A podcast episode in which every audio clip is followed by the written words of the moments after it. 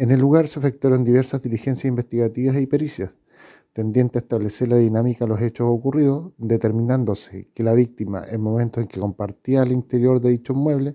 sostuvo una discusión con el dueño de la propiedad, que lo agrede con un elemento contundente, causándole lesiones de gravedad que le provocaron la muerte en el mismo lugar.